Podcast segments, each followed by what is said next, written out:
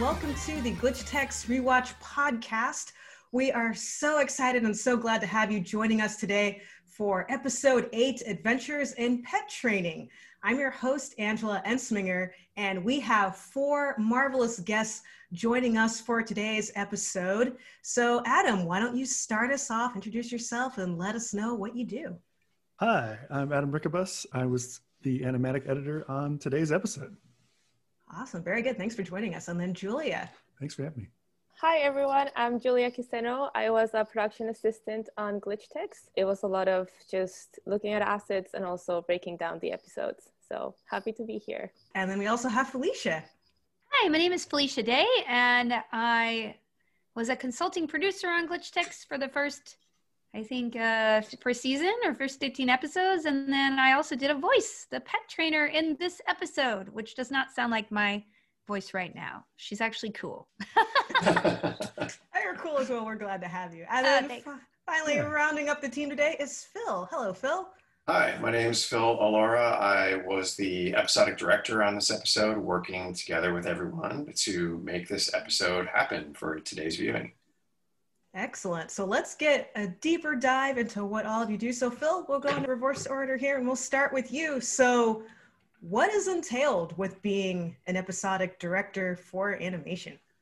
Uh, it's pretty involved in terms of the process. We start with a script and then we work with the script. That is, the director sits down with the art director, the showrunners, and the supervising producers to oversee what the scope of the episode is going to be and what goes into the episode, what they are looking for visually, what kind of like big tentpole items that we want to make sure come across in the episode, as well as like what the emotional intent is for all the characters, where their journey starts and where it ends.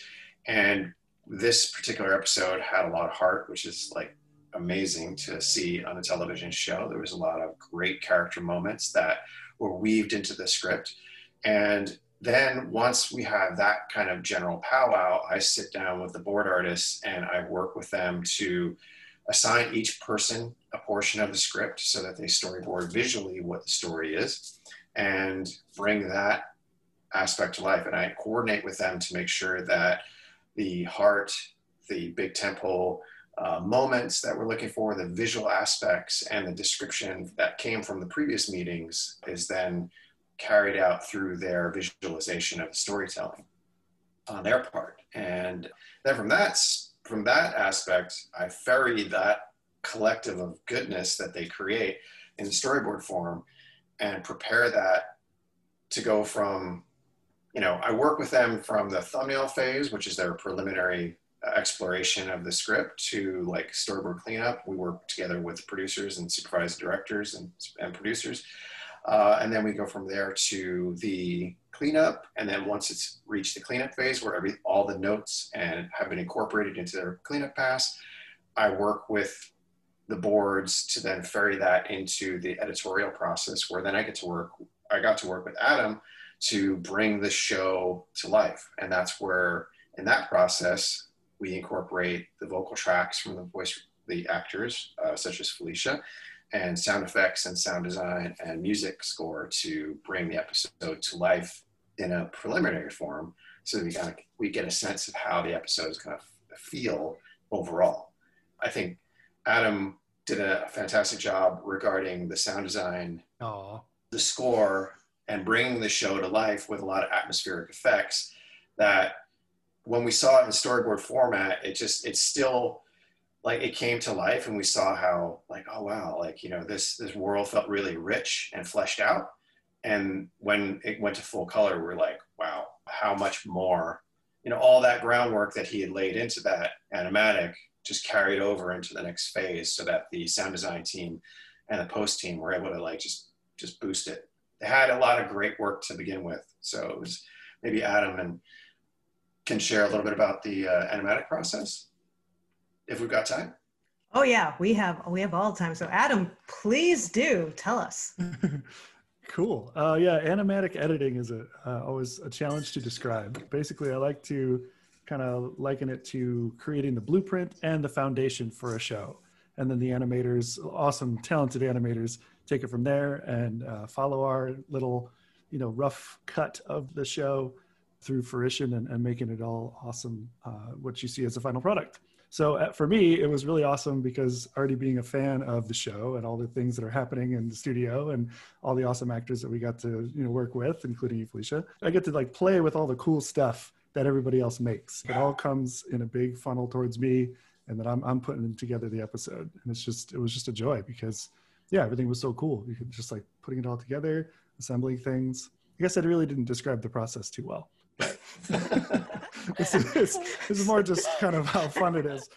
Um, it's a fun job to have. It's, yes, it's what I mean. That's what I mean, though. It's hard to describe. Like, if you knew Adobe Premiere, maybe it would be more helpful. But basically, like dropping in the storyboards into the into the episode into the uh, timeline, also bringing in the sound effects, you know, music. But it's all temporary stuff. That's just as a, a guidelines for the actual end of the episode. And like Phil said, I was I was very lucky to have worked with such a collaborative team that a lot of the things that I did in animatic phase carried were you know influenced and inspired things along the way to you know so a lot of my initial sound design for example was brought all the way forward uh, into the final episode. So that was really cool.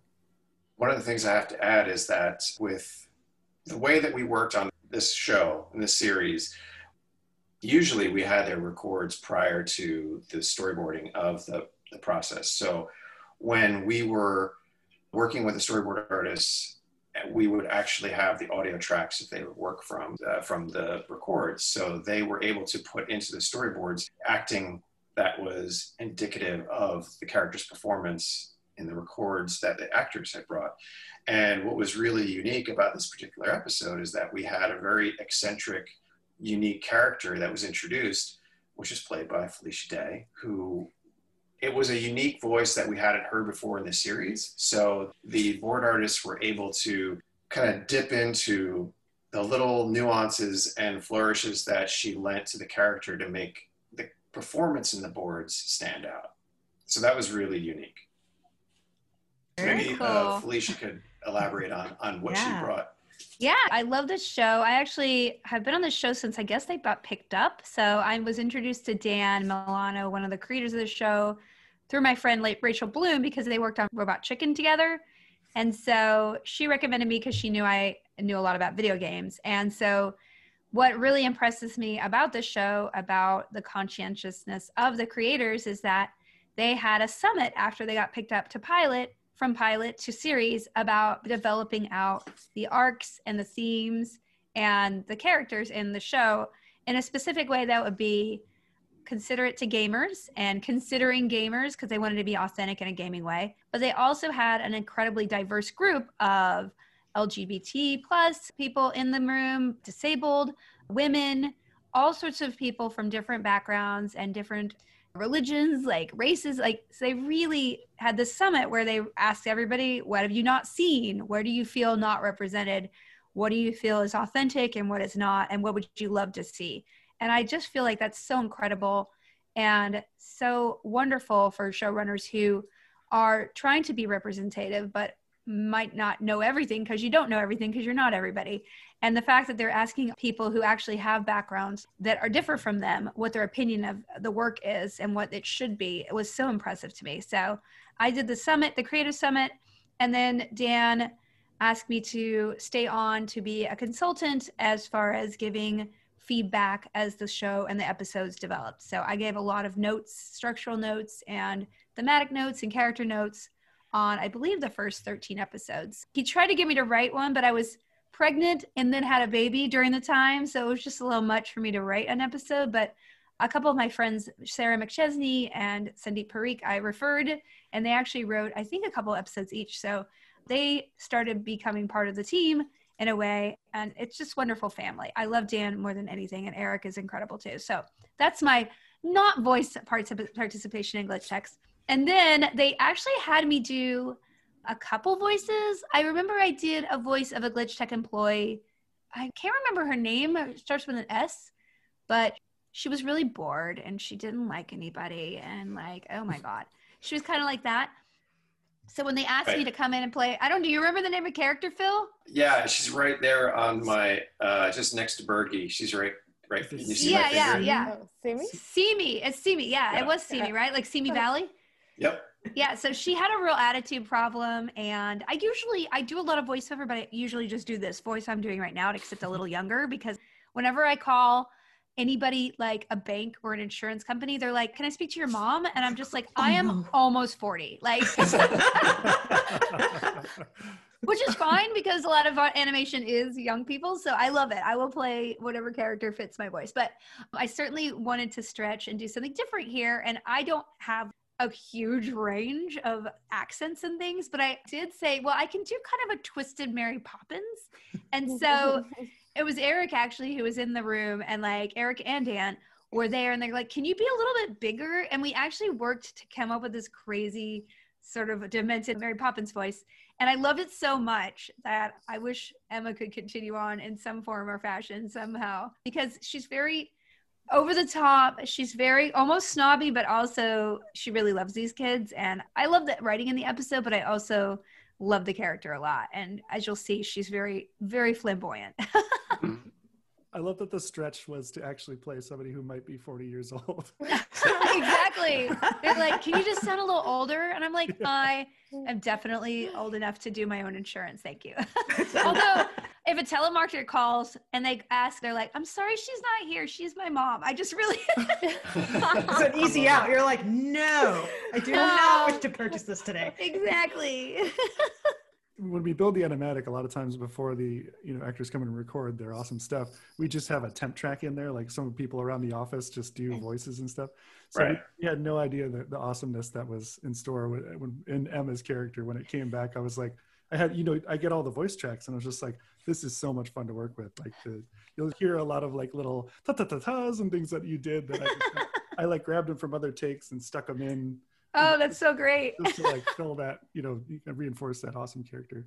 Which was great because like what we then do is like in that animatic process as we're building the animatic to inform the animation, we'll go into hearing these performances and be like, oh, you know, uh, I'll, I'll see little moments of where I can add acting, like, oh, we need a little a tick there, oh, we need a little thing there, or like, oh, she should do something like this, or uh, you know, like the images that start to pop into my head the revision process and you know working with adam as he's put together the track to flesh out the character what he's done then informs our revision to like adjust the acting in the board to then what would then influence the animation down the pipe. And that was really great to see the characters fleshed out. Like there was things that we started adding in as we got more along in the process that little bits, little bits of business that the characters did, or little bits that the characters did on screen, we started to add in based on what we had gotten, and that weren't originally scripted. And that was the beauty of like that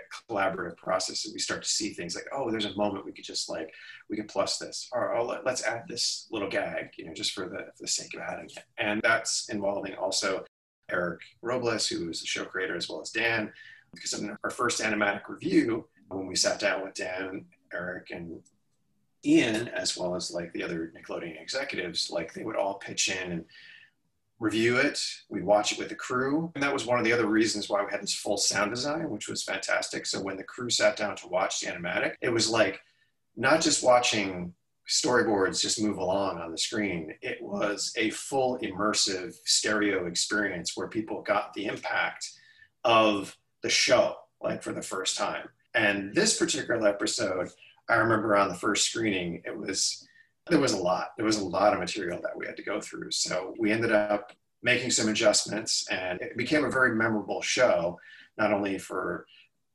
I mean, for the crew as well as for the creators. So it was one of those episodes that really came together and solidified the heart and soul of the characters and really defined the series for the creators and the, the crew working on it. That's excellent. That's good to hear. And I love how collaborative it is, especially with the animation, just all the different moving parts, everything that's coming together. Which I did have a, a question as well regarding your character in this episode, because this character is very specific and it, it honestly reminded me of like someone's really cool, but kind of distant, but knows what she's doing aunt.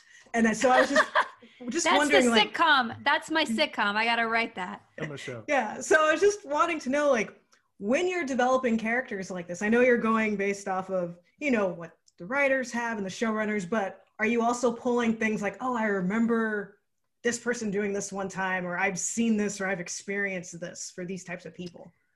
I think that I mean maybe when I was a kid, there in the sitcom world, there's like that Christine Baranski character who's like, "Hello, darling." It's kind of a weird holdover to like Katharine Hepburn and all those sort of like screwball comedy dames. And I, as a child, I was homeschooled and I didn't know it wasn't cool to watch black and white movies. So I like steep myself in those kind of movies. So that sort of arch theater 30s, 40s acting is kind of in my blood. So I guess maybe that's it. But also, especially animation, you kind of have to play to your strengths. And some people are amazing at doing accents and they can differentiate characters, especially if you've been on something before. I just recently did a book narration thing and you just kind of have to go through what can i do that sounds different from another voice? Right? And often you know i've done a lot of voices on other shows where they're like hey can you just do one line over here like woman on a bus or this? And you have to be like okay i can do this voice or this voice or this voice. And you got to know kind of the stable of things that you can do. This one is not you're right it's not specifically something that is universally needed in the world but i think that i had done some improv and I had been like a snooty sort of nanny or something at some point. And so I knew I had that in me. So I, you just kind of dig deep and be like, oh, I know this character. Can we do this? And so thank goodness they liked it. But we did try other things that were more straight before that. And I did attempt a British accent, and they were like, please don't do that. So all of that is just, as an actor, you just kind of, you're like a Swiss Army knife. And especially in voiceover, I think, is even more so. You kind of just have to pull something out of a hat and go with it.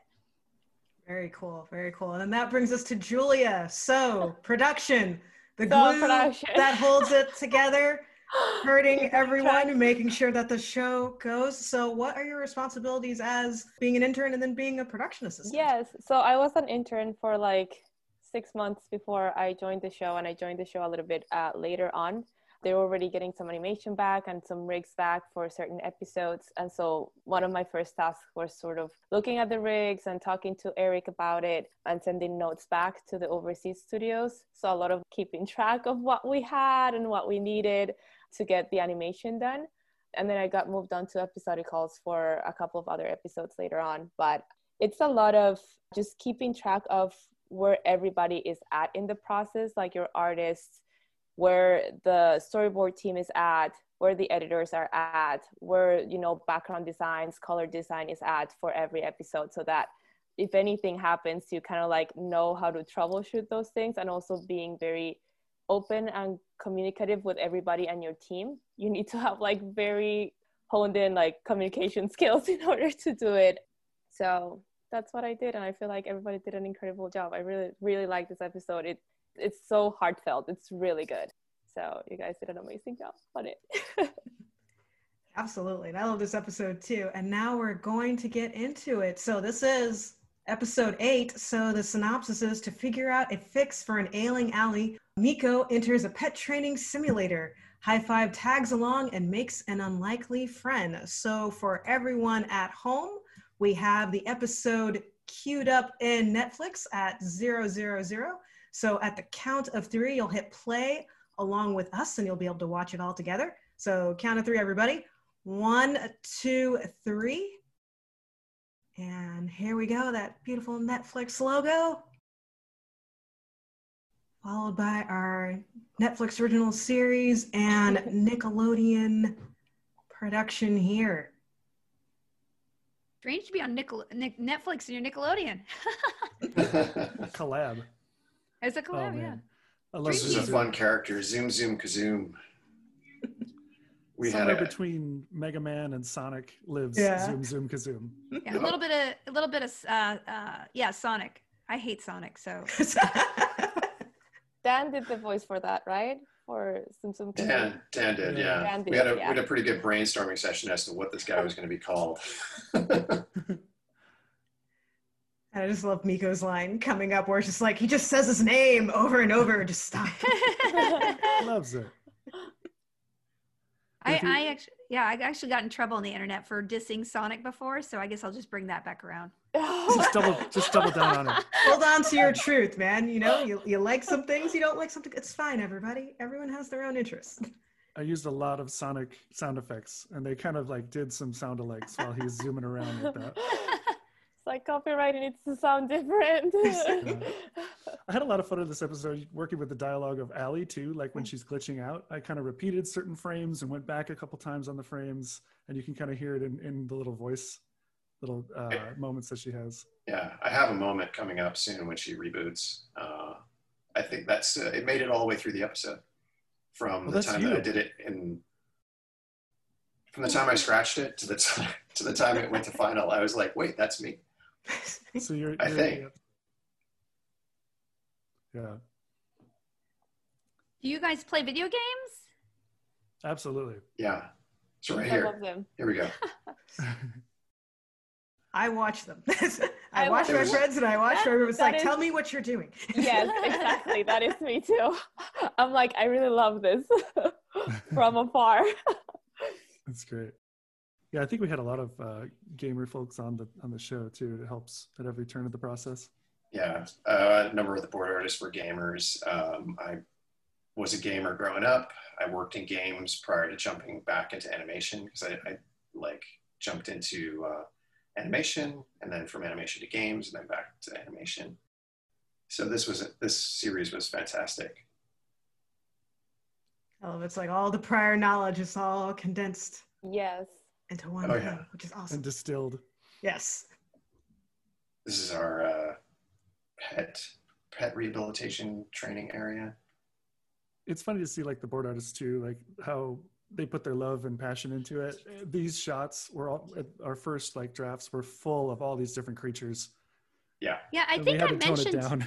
down. I had to. I mentioned to Dan. I think he told me that since I, I, I, we were all throwing out like, what kind of games should we do episodes on? I was like, oh, you have to do Pokemon training. Oh, there I Oh am. God, yeah. Hi. There it is. Yep. Your introduction.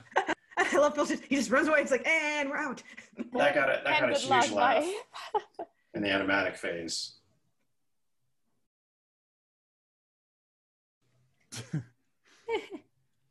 You're so cute. And of course, spits up. Of course. Yeah, so all this acting, we added a lot of this acting right here for because of Felicia's performance, we added it into the board. We had a lot of it. Uh, once we got the voice recording, it was like, oh man, we gotta like, we got you know, like Brienne, who was helping me out, like she did a lot of great acting here, adding stars to the eyes, like just the gestures. These are original poses from uh, Miriam Ferrante, who uh, freelanced on this episode. yeah, those are really good poses. It's like just to show how close we are and that, yes, yes, she is my pet, but also my friend. Yeah, I always thought of it as like a little rap music video that they have together there. Yeah, you know that she practiced in her spare time. It's like, okay, now, now this is our time to shine. Here we go. It's like a TikTok. Practice all of our poses. Mhm. So cute. So I cute, so deadly. Know. so deadly. like coming up here this is where it really like really starts to dig into the heart of these characters how deep they are Yeah, this is this uh, episode was. I always had a box of tissues next to my editing station. I was, I was getting So teared up. I was tearing up through the editing process. I was like, oh, I think this is a good thing. But, and I was also going through. Uh, one, You're like, I, I a need pet- to do my job, but also. but also And I- the feelings, the feelings. It didn't help that I was I was going through. My pet was like slowly, you know, at the end of his life. So it was Oh, just like it was such a. no. You're like, like, this really is too real. It was yeah. Too close. Well, also five is an interesting character because he does have these sort of layers, especially with his dad and, and living with his grandparents, because he feels like he has a hole in his life that needs to be mm-hmm. filled. And so mm-hmm. this journey of him filling that hole with a pet, what is and pets are the best thing because they love us unconditionally. There's no yeah. conditions to their love. So it is kind of special, especially in a kid's life. Yeah, and it moves from him like being very much like methodical or like pragmatic brain to like, oh, there's something deeper in here, which I really like. That's really, really nice. Yeah, it's almost like a little shield he has up. of like, no, I'm perfectly fine. Everything's Yeah. fine. It's just because because you Mhm. don't know. But just wait. yeah there was a lot of a lot of fun exploration like moving five through a range of emotions like from you know you see him eventually soften you know he's to accept like having a pet and you know feeling, like having the feelings. Now, Miko, you know, you get to see like the depth of her feeling for her own pet. And she is the rambunctious, wild character that's like head over heels, like do first, think later. But then you see how far she feels for each of the characters that she's involved with. Mm-hmm. This was interesting. I remember, uh, Phil, we ended up like taking this episode apart twice or three times and putting it all back together because Yep. just trying to have the only two stories going back and forth and uh, ended up like cutting back and forth between their adventures like a lot. So Yeah. This It- they're- probably the scripts this- are always a lot. I mean, I feel like there's a lot more going on in Glitch Techs than there are other kids shows about this age. You know, so I don't. I don't. I always when I see it brought to life from just reading scripts, I'm like, oh, look how many wonderful extra things are in this that make it so much more visually interesting than it was on the page. Yeah. Uh, the, the depth that Dan and Eric brought to the scripts and the, and the writing team brought to the scripts, I mean, that really helped to set the show apart in terms of like the amount of character they squeezed into every episode. Other writers that I've talked to, you know, sometimes they made little comments of like, oh, it feels like the show is overwritten for the age demographic. But what makes it good is the fact that it's written so well and so thoroughly from a character perspective that any age can watch the show and, and find levels of ent- entertainment in it from adults to younger children you know or just the right age demographic the show stands out because there's something uh, of heart to really latch onto you know they're not just cardboard heroes they're feeling you know reacting real emotional creatures on screen that we're watching Mhm. go through these stories. and you see them grow which is really nice it's like sometimes you sometimes they kind of like remain the same but i feel like in glitch techs in every episode they like learn something new that it's so Mhm. important I feel like Um, it has a good parallel between playing a game in that way. They they gain new skills, they get new equipment. yes Yeah, know, they do. They level up. Yeah, they level They up. do. That's. So that's cool to kind of track that journey, but also be able to jump in at any episode and watch it and enjoy it. And you can come back and watch it over and over. And it's like each time you get to watch that journey happen, you're like, oh, this is, oh, that's why I'm watching this again. It's like other shows, you maybe watch it once and you're like, ah, all right, it was it was cool visually, but you know, you don't want to go back to watch those characters and see them go through the journey. This is a great acting bit right here from uh, Ben Choi, who boarded the sequence. Chewy got it. Yeah, it's like I will get this to work. And it's amazing. It was really cool because after a while you could tell who boarded what because of the style of each artist. Right. Each each different Yeah. storyboard artist would bring Yeah. different elements to the board, incorporating, you know, some anime influence or action influence, depending. You know, this is we're going back to Miriam. Uh, the earliest sequence with Zoom Zoom Kazoom was heavily worked on by Jay Jay Woo Kim, who's our supervising director, and uh, that was great to see like his influences on on that opening sequence. And he, he also helped out on this this particular portion as well as I. So Jay and I were talking about like what would inspire this new weapon for for five, because we were like, what is he gonna do to like take this guy out? And I was like, hey, you know, Keanu Reeves. and, then- and we started talking about like you know uh, sci-fi movies that we you know that people hate but we still love because they're so good they're so bad they're so good Mm. How about a- Chronicles of Riddick. yes. uh, Oh, God. no no was, you, you keep what you kill right there. I love that movie. It's so bad. For the fans out there if they could find the easter egg from a, Ch- a keanu reeves uh, movie like that's where that inspiration came from There's also an Indiana Jones reference, right? In here somewhere. yeah Lots of little fun little references. hmm I love Alpha's introduction. You're just like, oh, Mhm. that's why they don't want to chase after you. He's like, oh no. Yeah, because Yeah. there's this giant robot living in this cave. This was a fun sequence that i had uh, jules bridgers help me board uh, to kind of revise the sequence when he was introduced but we wanted to have alpha come out and feel really really impressive and scary finding Alpha's voice too was interesting, like going through the iterations of of how this giant robot would sound. What were some of the other ideas? Well, it's always it was always a progression, uh, much like a lot of the show. So it started out pretty basic, and then just we added more and more layers, and then decided that each time he talks, he has the little bleep bleep at the beginning and end. It's just kind of cool where we ended up.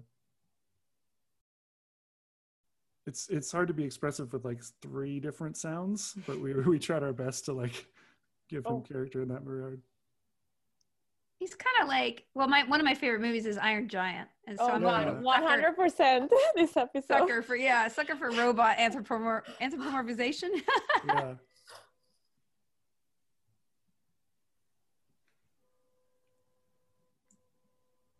Yeah, and I just like honestly too, I like high fives courage because I know if I was in this situation, I'd be like, oh, the robot helped me. Thank you. Bye. you know, and he's just like, oh no, we can we can work together. This this can this could be a thing. Please don't smash me. Yeah. I would be very concerned. He's just like, nope, I see what's going on here. We are we are now a team. This was a really unique episode because this is all new environments. We had to design the underground and the above ground, and they both had to feel different, threatening, and unique. So we had a, a huge meeting with uh, Eric Dan, um, Ian, and Scott Kakuta, our art director, to come up with ideas to what would this environment look like? How would we create something that's new and unique that we've never seen? And it was kind of like a sandbox episode where we could blue sky it and then see what happens. So it was a nightmare, I think, probably for like to design everything, but uh, ultimately we ended up with something that was very unique to get out of the the um, typical town setting that we were in, and uh, Yeah. it turned out really well. I feel like that's what's so special about this, and it shows how much work goes into it and how much like love and work the artists put into it. Because there were reuses, so like basically we can reuse a couple of environments for certain episodes, but if there's like new stuff, everything has to be made from scratch throughout the Mhm. whole process. Um, and there's a lot of episodes where there's like a lot of new stuff. hmm Dance party. Yeah. This was this was a lot of fun to pose out and animate. Love It's a lot, this. lot It's of like work. in their off time. Yeah. They're not like scary and threatening. yeah. We were editing it. I was editing this, and I was like, "Oh, I wonder if I held on this shot of them dancing too long." Like, no, no, No, perfect, Adam. It's perfect. never. Keep it Perfect going. amount of time. I, To uh, be a speaking of- runner. speaking of the the uh, map and stuff and the environment, I remember somebody had a map of and they had plotted out exactly. I think it must have been the design team. There was a map of exactly where Miko and Five were at all times during this episode and Oh, how they would like come back together at the end. And I, Yeah. thought, I was like, dang, they had everything figured out. yeah we, we had to do a lot of pre-planning of like what the environments would look like and and plot it out so that as we were going through the episode like each each team would know like oh this is you know this is the part where we do this and this is where this is located uh, this is the Indiana- jones reference coming up so if you're playing uh, reference bingo, make sure to mark this on your card. So we had Ben Choi, Michael Fong, and Miriam Ferrante, as well as myself, and uh, Jay Woo Kim boarding on this. And we had Jules Bridgers and Brianne Hard who were helping out on revisions. And this episode was really special too because this was the first episode that Top Shelf, our secondary animation studio, came in to deliver, and they delivered in spades. I mean, this was like an amazingly well animated episode they combined CG and 2D with harmony. It was just amazing. Just the results were really spectacular. And it was one of the first ones to come in, right? That we could watch. Yeah, in full color. hmm I think so. So I think it helped kind of the rest of the show. I don't think, but most people don't probably appreciate how long it takes to just even see something. I Oh, had God. no concept. I mean, because I'd done live action for a long, long time, and then it takes a long time to do that, but it's no scale of of animation. I'll do a voice, and then a year and a half later, I'll be like, "Oh, Mhm. oh, I did that. Should is that coming out?" Finally tweet about it. You can finally post about it. yeah, it feels like, oh, that felt like I was in, in another world. Okay, uh, great. Yeah, I would say it takes like nine months to a year per episode. to like from not even from like conception it's just like when like things go like okay this is the script go animatic and all that stuff yeah i remember when i realized that too. I was like oh okay this is why you have to be kind of like ahead of the game. Mm-hmm. yeah. All on schedule right? Yep.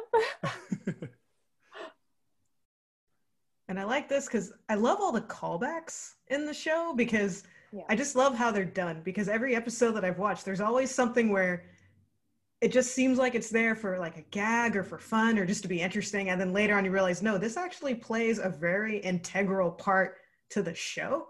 Yeah. and it's almost hidden but it's done in such a good way where you go oh now i see why that was there. And it's just such such good writing and good planning. Yeah. A lot of smart writing. A lot of good character writing and good visual visual seeds throughout. Yeah, I think that's really important in, you know, I don't know if all TV does that, but is you know, I, I think we're all have watched a TV show where like that character wouldn't do that and we get really angry. Yeah. And that's where people are like having plot drive the story versus character. But like, especially obviously, you know, I feel like Eric and Dan always was like, okay, what are they going to learn this episode and what's the best place to put them for them to learn this versus like, okay, we want to do this set, we want to do this kind of video game. And so what do we want to do to them here? Yeah, there's always more of a gamey type stuff you can put into it, but yeah. at the heart of it, what what is it? Right. Every episode is not not just a monster of the week episode, or it's like, oh, it's Spider Man, you know, versus mm-hmm. the Sinister Six this episode and Doc Ock next episode. It's, you know, each episode they delve into the characters a little bit deeper and bring out aspects of the character through the plot and through the story situations. I love this coming up where both Miko and Five are talking at the same time. They're both so stoked about what they just went through. it's like I've had an adventure, so have I. yeah. And they both yeah, tell something of interest. Their friendship is really nice. I love it. And I love how Miko kind of reverses that sort of classic. The guy, the, the boy character is the out of control one, and the girl's the one is like, Are you really doing that? And practical and always has the answer. I love mm-hmm. the reversal of that and how they just have this amazing platonic relationship um, and nobody's ever you know it's it's it's just very supportive which is great. Yeah. Right. It's a balance what i loved about their characters were that they were balanced. It wasn't that you had one alpha character and the other one was always like the the not so quick on the draw character that had to be mm-hmm. led along. It was like both were equally balanced in the sense that they they had their strengths, they had their weaknesses, but they had that friendship that was able to work simpatico throughout each of the stories. They each had their each other's back.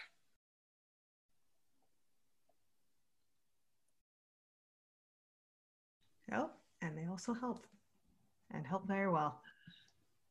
Yeah. We had asked uh, Top Draw to take a look at the Batman the animated series for clayface animation as to get an idea oh. of like how oh. this monster would be at the end of the episode. That is an excellent reference because that's a very good episode of that yeah. show. Uh, you can definitely see it.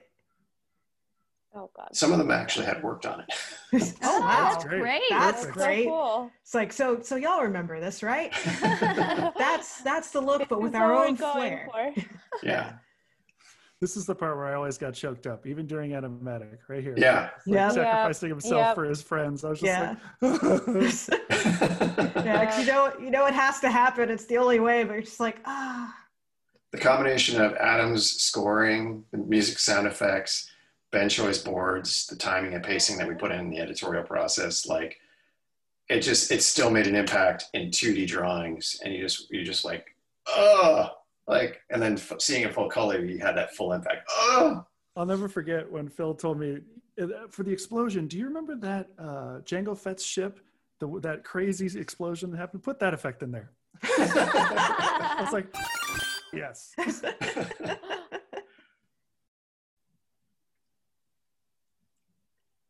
And I like this because you realize, ah, your plan all like, along. Oh, oh. One of my favorite lines you did, Felicia. It's so funny she's i just love the idea that she's been watching them the whole time like yes yes yes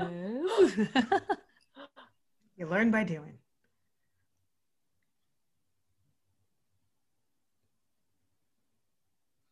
and also reading the instructions.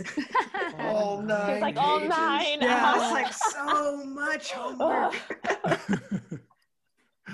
There's a really good lesson in that that Emma says. It's you know. Yeah, it, it's great. This great bit coming up. Yeah. I do like that they're both from Braystone 12 too. So when the pets meet, you can see them kind of go, "We understand each other." Headbutt. hand, yeah, whatever. exactly. Oh, We're yeah. From the It's same like- universe. yeah, it's like, hey, friend. Yeah. Oh, hey, how's it going? Yeah, and to your point, I do I do like the lesson because he finally realizes, oh, it's not just about a pet. It's it's my pet. It's my Yeah. friend. Like they're special to mine me. also. They're specific. Yeah, like it's not only code; it has like Mhm. meaning. Mm-hmm. although we got some like you know initial discussion regarding like emma's character putting her hand on five's heart like there was some back and forth you know because in you know, when you work in uh, television animation for children you know there's ideas that you know they want to stay safe um, regarding adult to child relationships. We Mhm. still wanted to really drive home the point. I, I wanted to i was pushing for this to really drive home the visual point of like reality is not up here. She points to his head and then she puts her hand over his heart and says reality is also here. I mean that really drives home the point to kids hopefully that you know this is something that we have to take care of. You know this is where your friendships come from. This is where your relationships come from and you learn a lot just by like listening to your heart That's very true. And you bring up a good point too, because Absolutely. there there are a lot of things with it is about your heart, but what you said too about like we can show to children and S and P because that's always a concern too. It's not just oh we can do whatever we want. It's like you have to think about well how is it going to be interpretive? What are people going to say? What are people going to think? But I feel like you guys handle it very very well. thank you I'll say from the Yeah, whole it. crew, Thank you. thank you. Yes. From the entire crew, thank you very much. yeah yeah so Yeah. that is so that is the episode guys so yeah just very heartfelt and touching and, and friendship and just all the feels and Imagine all that things. All the squeezed into a 22 minute episode for a, a It's 6 to 11 hard. demographic. Yes. amazing. It's really amazing. Well, it's definitely a challenge to cut down to that time limit. Yes, Imagine. Oh, I can imagine. Great job. yeah it's like we need to keep all the moments but, but we, we also, also have got to to keep, keep the line about the nine pages. Come on. Very important. solid that's the biggest challenge like working on a, on a show that's like 22 minutes or 11 is that you know you have you have to squeeze it into 22 minutes or 11 minutes and sometimes the first things that get cut are the funny gags like or the, the jokes the verbal jokes so oh so the one thing about this episode that was really interesting is that when we initially put it together in its first incarnation of the first animatic it was about 26 minutes long and we had to cut it down quite a bit after our first screening. It was i think we squeezed it down to about 25 minutes. We still had a lot of story and a lot of character and after our first screening met with dan and eric and ian and we walked over the notes that came in from the network as well as their own notes and we looked at areas that can be cut and trimmed down to just get the story moving along because of course like most shows uh, your second act is going to be a little bit fat so we trimmed a lot out and by the time we got to our second screening i think we were down to about 24 minutes, which was still pretty long for a second screening, but significantly less than what we had before, which was fantastic. And then, fortunately for us, when we had our final screening after our tweaks and revisions, uh, we were pretty close. We were about just hovering below 24 minutes and sitting with Dan, Eric, and again, and Adam in the edit bay for the last uh, final lock session. I think we narrowed it down. We got it down to about a tight 22, which is where we needed to be for the episode. And that's what you got the chance to watch. Having them talk at the same time helped too. Yeah, Listen, yes. Takes up less time. Yeah, that is true. Because I know for our show, there's whenever I'm watching it, there's always in the back of my mind because you remember you remember watching it during this when it was pitched, and then you watch it during you know the animatic, and then you watch the final animation, and sometimes it's always like, yeah, that's great, but I remember that one joke. no, I had to cut I it, but it's know, still, but it's still awesome. It's still great, but It's on you'll never cutting know. Like that one Never joke. Know. That's what extras need to come back with deleted scenes and stuff Yes. like that. right? Yes. Oh God, that would be so cool. If, if only there was a budget for like a gag reel. Yeah. Oh, that would. Oh my gosh, that'd be fantastic. In live action, it's like I love watching the live action, um, the cutscenes and the deleted scenes, Yes. and the gag reels that they put together for the Marvel movies, which are fantastic to watch. The actors goofing about and like you know uh, flubbing the lines and stuff. And with animation, if we could only do that with like the actors in the booth and like actually animate all that. But It'd be again, so fun. That'd be sweet. If there was room in the budget, that'd be awesome. One day, executives, if you're listening, One this is a good idea. People would love to see this. More Right. is always awesome. Value added.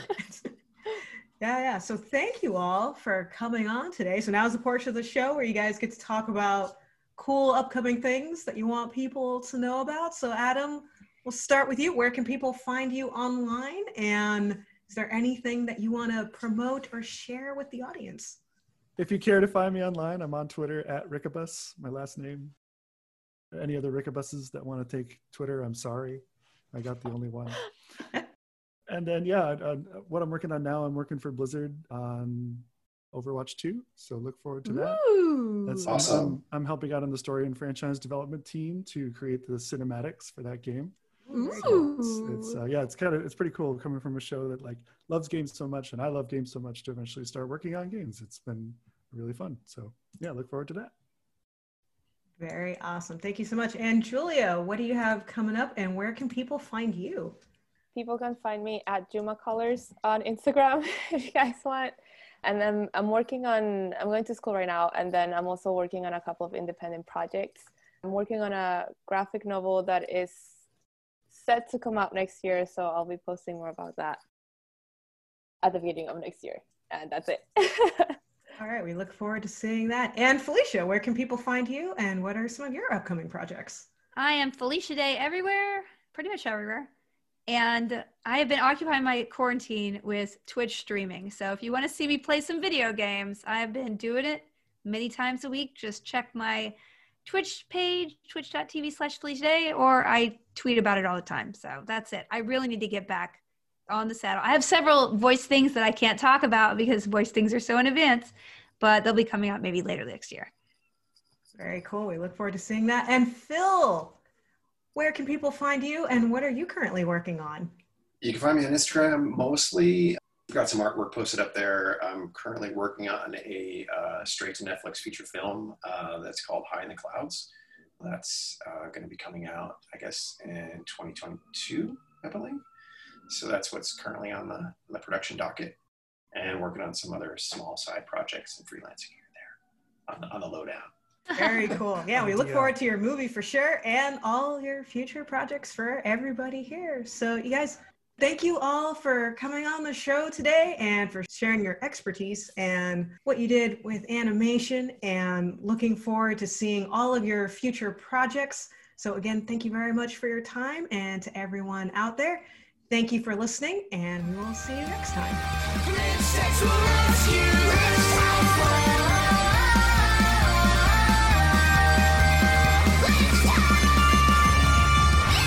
contained.